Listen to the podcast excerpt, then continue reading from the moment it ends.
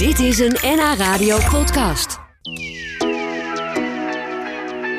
Aan het eind van elke maand neem ik met de commissaris van de Koning, Arthur van Dijk, een paar actuele kwesties door die spelen in de provincie.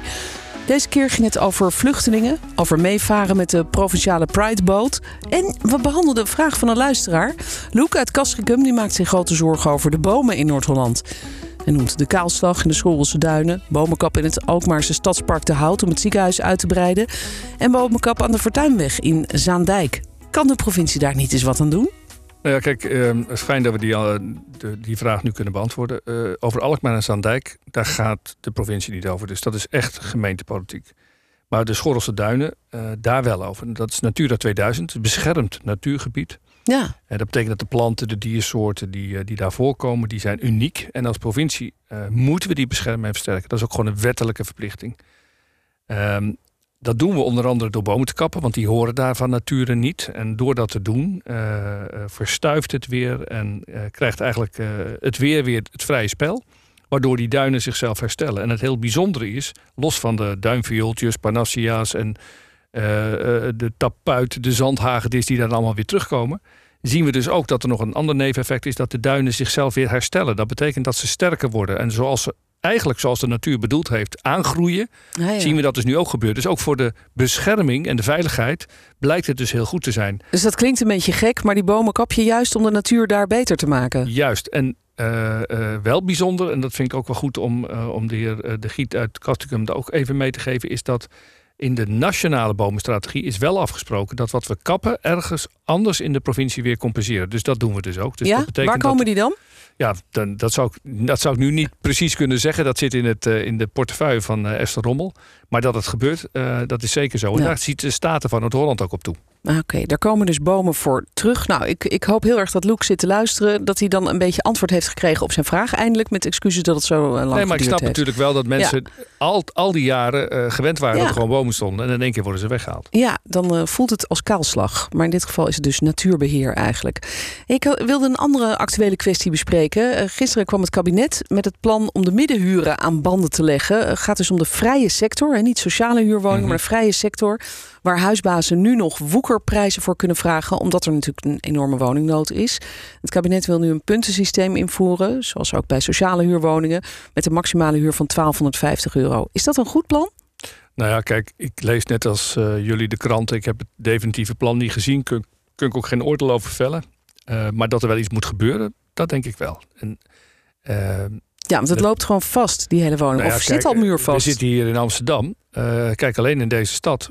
Uh, wat, dat, wat dat doet met ruimte. En als je natuurlijk 15, 1600 euro moet betalen voor uh, een krappe 40 vierkante meter, dan is dat, zijn dat toch wel hele pittige prijzen. Ja, want die verhuurders die kunnen eigenlijk gewoon vragen wat ze maar willen. Daar Nou komt ja, het nu in feite op neer. Daar komt het eigenlijk wel op neer. Ja, dus er is altijd je- wel iemand die het dan toch gaat betalen. En eh, kijk, ook de provincie eh, kan natuurlijk niet op de stoel van de gemeente gaan zitten. Maar wij eh, met de woonvisie van Kees eh, Logge en woonakkoorden die die sluit met de gemeente, probeert hij natuurlijk Hij is wel de de- gedeputeerde, hè, die ja, die probeert natuurlijk zoveel mogelijk met zo'n woonakkoord ook die diversiteit terug te laten komen in de gemeente. Waarbij ook rekening voor sociale huur, maar bijvoorbeeld ook de opvang van statushouders die recht hebben op bewoning, dat je dat regelt. Ehm, maar dat er iets moet gebeuren en dat we met elkaar wel om de tafel moeten gaan zitten van hoe leggen we dat een beetje aan banden. Want nu is toch een beetje de huurder, hè, wordt dan op die manier een beetje een koe waar eh, ja, Ja, absoluut. veel te veel melk uit wordt gehaald. Ja, en omdat de woningnood zo groot is, zijn er toch altijd mensen die denken: nou, dan maar, dan maar die veel te dure wo- woning huren. Dat is dan niet anders. Maar dit plan moet nog wel even. Ik heb het nog niet helemaal in zijn finesses kunnen uh, Nee, snap dus- ik. Snap ik. Maar ik, ik begrijp wel dat de VVD bijvoorbeeld eh, hier altijd een beetje eh, huiverig voor is geweest om zo in te grijpen op die vrije markt. Want het is natuurlijk vrije markt. Hè? Iemand Mhm. heeft gewoon een huis wat mag hij verhuren en dan mag je ervoor vragen wat hij wil. Maar vooral omdat ze bang zijn dat, dat investeerders dan zouden kunnen zeggen: ja, als wij maar zo weinig huur mogen gaan vragen, hè, dus niet marktconform, maar die maximale 1250, dan gaan wij helemaal geen nieuwe huizen meer bouwen. Want dan is het niet meer rendabel voor ons. Is dat, eh, begrijp je die angst? Ik begrijp die angst en daar kun je nu in deze tijd nog de inflatie bij rekenen. Hè? Want Ja. eh, bouwmaterialen, en grond. eh, Onbetaalbaar? daarom zeg ik, je moet echt met elkaar aan tafel gaan zitten. Met alle partijen om dit op te lossen. En ik weet in ieder geval dat als ik spreek met woningbouwcorporaties of grote bouwondernemers. Of de CEO's, die ik natuurlijk ook wel eens spreek. Dat er absoluut een wil is om daar gezamenlijk uit te komen. Maar het is denk ik ook goed om de achterkant dan van het gelijk op tafel te leggen. Zodat we niet meer denken dat de een veel meer verdient dan de ander, maar dat we dat ook wat transparanter maken. Nee, ja. En, en ik denk dat de minister eh, op dit moment, ja, misschien probeert hij ook wel door zo'n balletje op te werpen, die beweging in gang te zetten. Van ja, als de markt het zelf niet oplost, dan, dan moet je. ja, doen wij het. Maar dat is, dat is natuurlijk niet de voorkeuroplossing. Nee. Hey, ander woningbouwnieuws deze week. Eh, er ging een dikke streep door die duizenden studentenwoningen in een, eh, een wijk Ja. eh, in Amstelveen. Die daar gepland waren. Maar die, Kronenburg. Omdat ze te dicht bij Schiphol zouden komen, die woningen. Studenten die balen daar enorm van. Want die hebben al eerder gezegd. Joh, dat maakt ons niet uit. Eh, Laat ons lekker onder die aanvliegroute wonen. Dan hebben we tenminste een huis. Maar ja, de Hoge Raad bepaalde anders. eh, de Raad van State. Ehm, wat, wat dacht je toen je dat hoorde? Ja, dit speelt natuurlijk al een hele tijd. En het is heel moeilijk uit te leggen, omdat er al gewoond wordt hè, Ja, op, op diezelfde plek. Eh, dus er gaan dan meer mensen wonen. Eh, kijk, de Raad van State, daar mag je vanuit gaan, die, die houden zich echt wel aan de regels en aan het recht. Eh, dus wat dat betreft heb je dat te respecteren. Maar eh, het is ontegenzeggelijk waar dat ook vanuit de provincie en ook de gedeputeerden wonen, eh, maar ook die over Schiphol gaat. En natuurlijk ook met Rijk aan het praten zijn van ja, waar zijn we eigenlijk met elkaar mee bezig? En hanteren we nou de juiste normen of niet? Want eh, in totaal betekent dat wel een beperking van zo'n 100.000 woningen die in Ja. de totaliteit niet gebouwd kunnen worden. Ja, dat is een ramp natuurlijk. En eh, nou ja, wat ik een positief teken vind, is wel dat er nu gekeken wordt. Want Schiphol heeft natuurlijk meer problemen dan alleen ehm, geluidsoverlast. Het gaat ook over stikstof en dat soort zaken meer. Dat we nu wel integraler gaan kijken naar de positie van Schiphol in het totale gebied. Dat noemen we dan een mooie eh, gebiedsgerichte aanpak. ja. En daarin moet wat mij betreft ook geluid en hinder een plek krijgen. En dan eh, ja, is er misschien naar de toekomst toch iets meer mogelijk dan wat nu kan. Want dit Ja. is, ook gewoon heel erg jammer. Want de behoefte voor studenten is natuurlijk enorm groot. Ja, ja, je vertelde net dat je dochter zelf een, eh, een, een kamer heeft weten te vinden. Maar dat is natuurlijk echt de uitzondering eigenlijk. Dat lukt heel veel studenten niet eens op het moment. dat- de- ik denk dat het zeker hier in Amsterdam eh, bijna onmogelijk is om een eh, woning te krijgen. Ja. Ehm, Arthur, hoe gaat het inmiddels met de opvang van Oekraïnse vluchtelingen? Komen er nog steeds heel veel mensen hierheen vanuit Oekraïne? Of is die stroom iets aan het afvlakken? Nou, er, er worden, eh, ik heb niet het exacte aantal hoeveel we er in eh, Noord-Holland eh, op dit moment hebben opgevangen.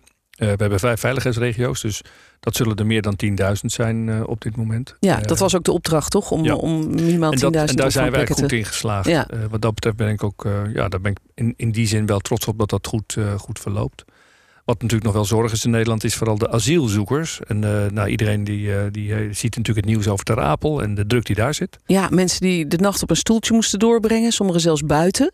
Wat dacht je toen je dat zag? Nou ja, kijk, dat, dat is natuurlijk mensonterend en dat kan ook eigenlijk helemaal niet. En ik vind ook dat we daar veel te lang over doen in Nederland om dat op te lossen. En nou, toevallig vertelde je net dat ik gisteren nog even op BNR-radio was om daarover te praten, ook met een Tweede Kamerlid, Don Zeger van de ChristenUnie. Ja, ik vind, eh, eh, dan kunnen we niet alleen naar de, naar de gemeente verwijzen. Sterker nog, ik vind dat de gemeente eigenlijk best hun best doen. Maar we moeten vooral naar het systeem kijken. En, en, en een van de redenen waarom wij dus afdwingen, of eigenlijk ook gevraagd hebben om wat meer doorzettingsmacht vanuit Den Haag, is dat we in dit soort crisissen niet alle regeltjes kunnen blijven volgen zoals we ze ooit hebben bedacht met elkaar, maar dat je Ja. snel moet handelen. En maar wat, nu- wat zou je dan willen bijvoorbeeld? Wat er nu zou wat nu niet mag of nou, kan door de regels? eh, Het, het, het departement van Wonen, eh, Binnenlandse Zaken, Justitie, Financiën. Het zijn allemaal departementen die betrokken zijn. Eh, en als je dan bijvoorbeeld tijdelijke woningen wil, woningen wil gaan bouwen en financieren. Ja, dan moet je door al die regeltjes heen aan, bestedingsregels. Maar dit is een crisis. Dit is, hier, Ja. hier slapen mensen op straat. Nou, en dat is met name de boodschap die ik gisteren ook heb afgegeven. Ehm, ik vind dat eh, de staatssecretaris een enorme klus, een hele moeilijke klus heeft. Eh, dus in die zin heel veel respect voor wat hij doet. Maar ik heb ook gezegd van ja, volgens mij zijn de blauwe ogen nu langzaam voorbij. En moet je ook in Den Haag gaan nadenken over dwingende maatregelen. En dat mij- betekent... De, nou, het zou mij niet verbazen als vandaag in de ministerraad dat ook ter sprake komt. En alleen voordat je dan die regelgeving weer klaar hebt. En Ja, dat, ja. dat, dat duurt ook weer even. En ondertussen, slapen eh, mensen buiten. nou ja, we dweilen met de kraan open. Ja. Het is elke dag eh, een oplossing zoeken. En dan weet je dat morgen dat je weer een oplossing moet zoeken. Ja, en, en zou het een idee zijn om een, een tweede Ter Apel hier in Noord-Holland ergens neer te zetten? Nou, ik vind Ben je dat, daarmee bezig? Nou, ik vind dat geen enkele provincie eh, per definitie nee zou moeten zeggen. Maar dan heb je natuurlijk ook weer de medewerking nodig van de gemeente waar je dat doet. Uh, het is wel zo dat uh, met Schiphol uh, wij wel een, een, een soort van aanlandpunt zijn. Ja. en ik zou het dus niet vreemd vinden als we er wel over gaan nadenken om, om dat in die omgeving te realiseren. Maar nogmaals, daar ga ik niet over. Daar gaat ook het Rijk over, daar gaat ook de gemeente over. Maar je moet denk ik voorkomen dat mensen heel erg door het hele land uh, maar gezult worden. Ja, dus dan liever opvangen in de buurt van Schiphol, waar veel mensen aankomen. Nou ja, er zijn meerdere locaties volgens mij. Ik, ik heb ze alleen niet, uh, ze, ze, zijn niet met mij gedeeld door het Rijk. Nee. En ik ben ook nog niet over, uh, even vooral duidelijkheid, ik ben ook niet door het Rijk benaderd om nu in de buurt van Schiphol iets te doen. Ik zeg alleen dat het wel logisch zou lijken om naast Ter Apel wel een paar van die nieuwe, nieuwe Ter Apels te gaan bouwen. Ja. Even iets uh, heel anders. Er mag weer meer. Uh, dat zei je net ook al uh, even tegen mij van... goh, wat fijn eigenlijk hè, dat het allemaal weer wat meer open is. En er gebeurt ook weer meer in de wereld, in onze provincie. Wat staat er allemaal op stapel de komende tijd... waarvan je denkt, nou, dat moeten mensen toch even weten?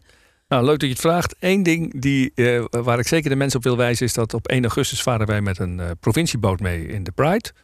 De Pride boot, botenvaart, zeg maar. Is dat voor het eerst? Voor het eerst een eigen boot. Oh. Uh, en uh, ik denk dat het, wat het leuke is dat we mensen uit Noord-Holland uitnodigen om met ons mee te varen. Je kunt je opgeven. Als je even naar de website gaat van de provincie, kun je het vinden.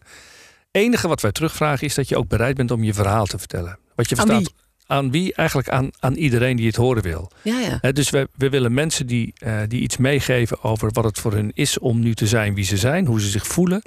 Uh, hoe het is om vrij uh, te zijn, maar ook wellicht uh, hoe lastig het wellicht was. En dat is ook voor ons de reden om mee te varen. wij geloven in, in, diversiteit, in een open samenleving.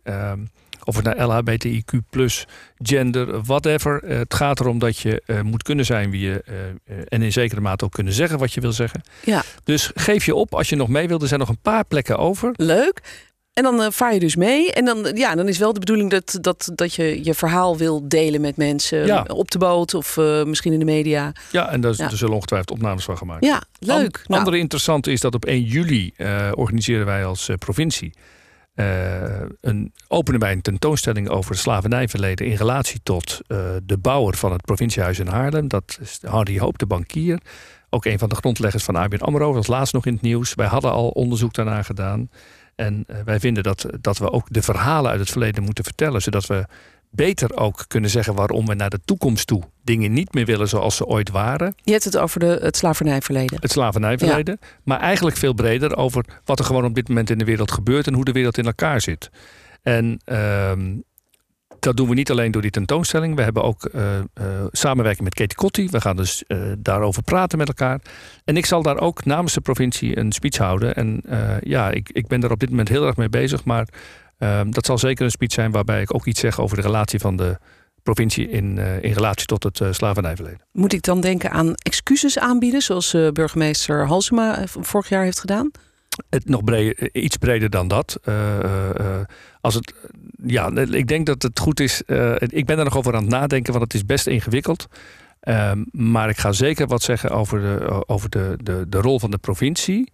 Maar misschien ook wel de rol van de overheid en eigenlijk hoe we naar. Maar vooral over onze rol nu en onze rol van morgen. Oké, okay, maar we moeten nog even afwachten wat dat precies is wat je gaat zeggen. Want je moet hem nog schrijven.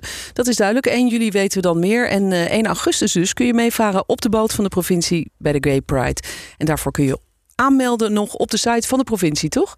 Mm -hmm. Ja, zo is het. Nou, Absoluut. heel erg leuk. Um, dank dat je er was. En uh, tot over een maandje weer, zou ik zo zeggen. Het gaat zo snel, ik heb mijn koffie nog niet eens op. Nee. Nou, je mag nog wel even blijven zitten. Ja hoor, dat vind ik wel. Dit was een NH Radio podcast. Voor meer, ga naar nhradio.nl NH Radio